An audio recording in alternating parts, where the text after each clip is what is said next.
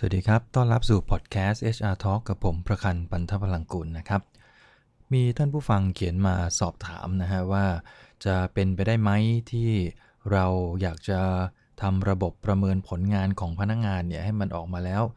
ตรงตามผลงานของเขาจริง ๆ โดยที่ไม่จำเป็นต้องมีตัวชี้วัดผลงานที่มันชัดๆ ท่านผู้ฟังคิดยังไงกับคำถามนี้ครับ ในมุมมองของผมแล้วกันนะฮะจากประสบการณ์ส่วนหนึ่งที่มาจากเรื่องของการวางระบบบริหารผลงานนะครับ รวมถึงตัวเองเนี่ยที่ทำงานเป็นส่วนหนึ่งก็คือเป็นพนักงานในการอยู่กับองค์กรมาสักพักใหญ่นะฮะต้องตอบได้เลยว่าการประเมินผลงานเนี่ยมันมักจะมีปัญหาเสมอระหว่างคนประเมินกับคนถูกประเมิน ปัญหาของระหว่างสองคนนี้ที่เกิดขึ้นประจำเลยนะครับ ก็คือเรื่องของมุมมองที่มีต่อผลงานนั่นแหละฮะนายมองอย่างหนึ่งก็คือคำว่าผลงานดีของหัวหน้า มักจะไม่ค่อยตรงกับคำว่าผลงานดีของพนักงาน ซึ่งถ้าเรายังคงทำให้แต่ละคนมองต่างกันแบบเนี้ยปัญหาเกี่ยวกับการประเมินผลงาน มันก็จะไม่ได้รับการแก้ไขอย่างถูกต้องนะครับ ดังนั้นเรื่องของ KPI หรือตัวชี้วัดผลงาน มันก็เลยเกิดขึ้นมา ด้วยประการอันเนี้ยว่าจะทำยังไงเพื่อให้มุมมองระหว่างหัวหน้ากับลูกน้องตรงกัน อันนี้ก็คือสาเหตุที่ 1 สาเหตุที่ 2 ที่เราจำเป็นที่จะต้องมีตัวชี้วัดผลงานเนี่ยเพราะว่ามันคือตัวเลขเป้าหมายที่บอกว่าตอนนี้เราทำถึงตรงไหนแล้วนะครับ ดังนั้นการที่เรามีเป้าหมาย เราลองมองย้อนกลับไปในชีวิตตัวเองก็ได้นะครับว่า โดยปกติแล้วเนี่ยครับในแต่ละปีท่านผู้ฟังเองมีการตั้งเป้าหมายในชีวิตมากน้อยแค่ไหน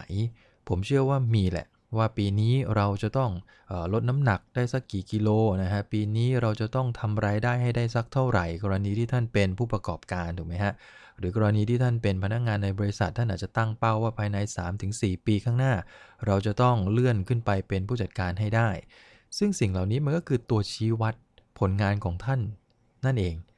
ถูกไหมครับ ดังนั้นนั่นแปลว่าเรื่องของตัววัดเรื่องของเป้าหมายเนี่ย หรือว่าภาษาอังกฤษเขาใช้คำว่า measurement เนี่ยนะฮะ มันเป็นธรรมชาติอยู่แล้วนะครับ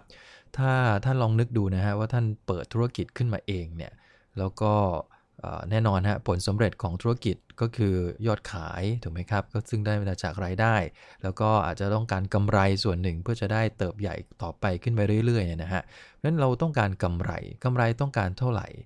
จากกำไรเท่านี้ที่เราต้องการมันจะต้องมาจากยอดขายหักด้วยต้นทุนเท่าไหร่ ถ้าเรามองในมุมของตักกะง่ายๆ ในเรื่องของตัวเลขทางบัญชีการเงินเนี่ยนะครับ ที่เจ้าของธุรกิจมักจะต้องคิดเสมอเวลาเขาเปิดธุรกิจเนี่ยมันก็จะเห็นแล้วว่านี่คือตัววัดผลงาน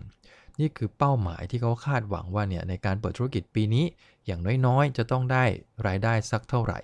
จะต้องได้กำไรเพื่อจะเลี้ยงตัวต่อได้เท่าไหร่แต่พวกนี้มันคือเป้าหมายทั้งนั้นเลย ถามว่ามีขึ้นมาทำไม มันไม่ใช่มีขึ้นมาเพื่อจับถูกหรือจับผิดพนักงาน เป้าหมายพวกนี้วัตถุประสงค์จริง ๆ แล้วเนี่ยตั้งขึ้นมาเพื่อที่ให้รู้ว่า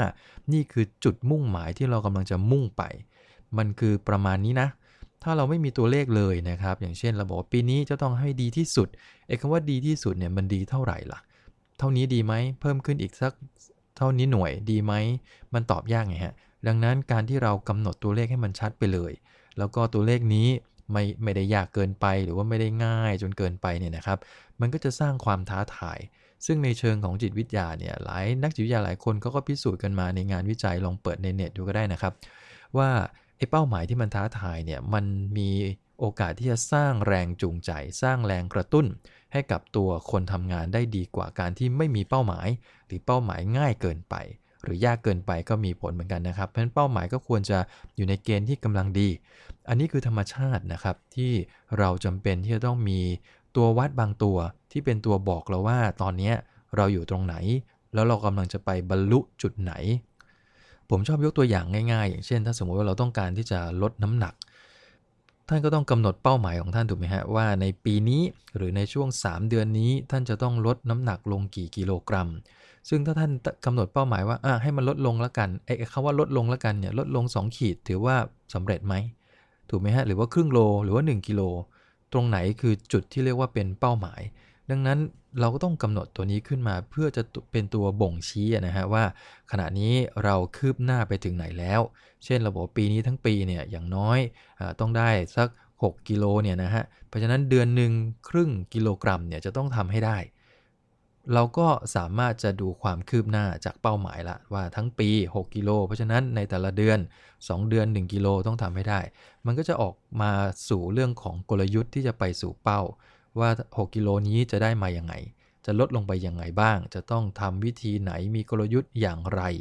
นี่คือความสำคัญของเป้าหมาย ดังนั้นนึกภาพนะครับ ถ้าองค์กรใดไม่มีตัวเลขเป้าหมาย หรือไม่มีตัวบ่งชี้นะครับว่าเนี่ยคือตัวเลขที่ต้องทำให้ได้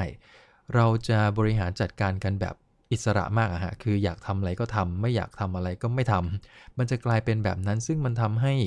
ผู้บริหารหรือผู้จัดการเนี่ยไม่สามารถที่จะควบคุมทิศทางหรือควบคุมวิธีการทำงานของพนักงงานได้ ยิ่งไปกว่านั้นองค์กรพอไม่มีเป้าพวกนี้นะครับ มันก็ทำให้เรามองผลงานของพนักงานแต่ละคนไปกันคนละทางเลยนะองค์กรอยากบรรลุเป้าตัวนี้ แต่พนักงานบอกว่าไม่ใช่หน้าที่เขาเขาทำแค่นี้ก็พอ แปลว่าเขาผลงานดีหรือไม่ดีถูกไหมฮะเคสพวกนี้เราต้องมีการกำหนด ให้มันชัดซะ ดังนั้นเราจะเรียกมันว่าเป้าหมาย target setting goal setting KPI OKR จะเรียกอะไรก็แล้วแต่มันมีเครื่องมือมันมีวิธีการใช้งานของแต่ละเครื่องมืออยู่ แต่แก่นของมันก็คือ เรากำหนดขึ้นมาเพื่อที่ได้รู้ว่านี่คือ target นี่คือเป้านะ ที่เราต้องมุ่งไปให้ได้ในปีนี้ แล้วถ้าเราบริหารองค์กรเนี่ยนะครับ ถ้าท่านเป็น CEO หรือเป็นผู้บริหารระดับสูง ท่านก็สามารถใช้เป้าหมายตรงนี้ขององค์กรเนี่ยในการบิวนะฮะ ในการสร้างแรงบันดาลใจ ในการสร้างแรงกระตุ้น แรงจูงใจให้เกิดขึ้นกับพนักงานทีมงาน ว่าถ้าเราบรรลุตรงนี้มันคือ success มันคือ achievement ของเรา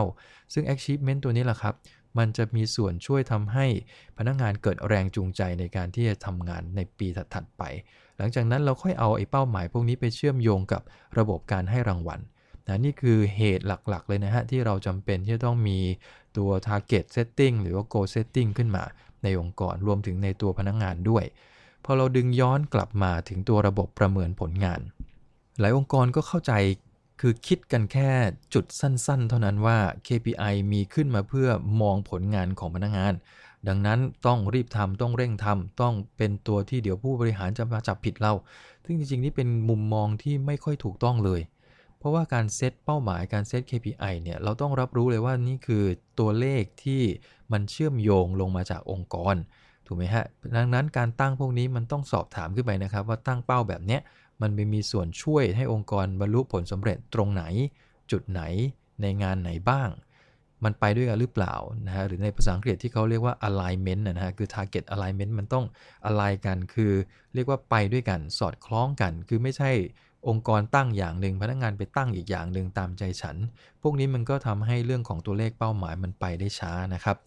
ดังนั้นเรื่องของเป้าหมายนะครับ ย้ำอีกทีว่า ถ้าท่านอยากจะทำให้องค์กรบรรลุเป้าหมายได้เร็วขึ้น พนักงานเห็นภาพจุดมุ่งหมายไปในทิศทางเดียวกัน รวมถึงช่วยทำให้แมเนเจอร์กับลูกน้อง มองเห็นจุดที่จะต้องประเมินร่วมกันเนี่ยนะครับ มีเถอะครับไอตัว KPI มีไว้มันไม่ได้เสียหายอะไรเลย เพียงแต่ว่าพอมีแล้ว เราจำเป็นอย่างยิ่งที่จะต้องให้ความรู้กับพนักงานทุกระดับในองค์กรว่า เราทำไมต้องตั้งมันขึ้นมา นะครับ แล้วเรามีขึ้นมาทำไมพวกนี้นะฮะ ในการประเมินผลเราจะประเมินยังไง KPI เป็นแค่ส่วนหนึ่งนะที่จะดูผลงานของเรานะอีกส่วนหนึ่งก็คือตัวพฤติกรรมที่องค์กรตั้งขึ้นมา ซึ่งเราเรียกในมุมว่า competency นั่นเอง ดังนั้นถ้าเรามองความเป็นธรรมชาติของการทำงานนะครับ การชี้วัดผลงาน การกำหนดเป้าหมาย ผมว่ามันคือธรรมชาติอย่างหนึ่งของการทำงาน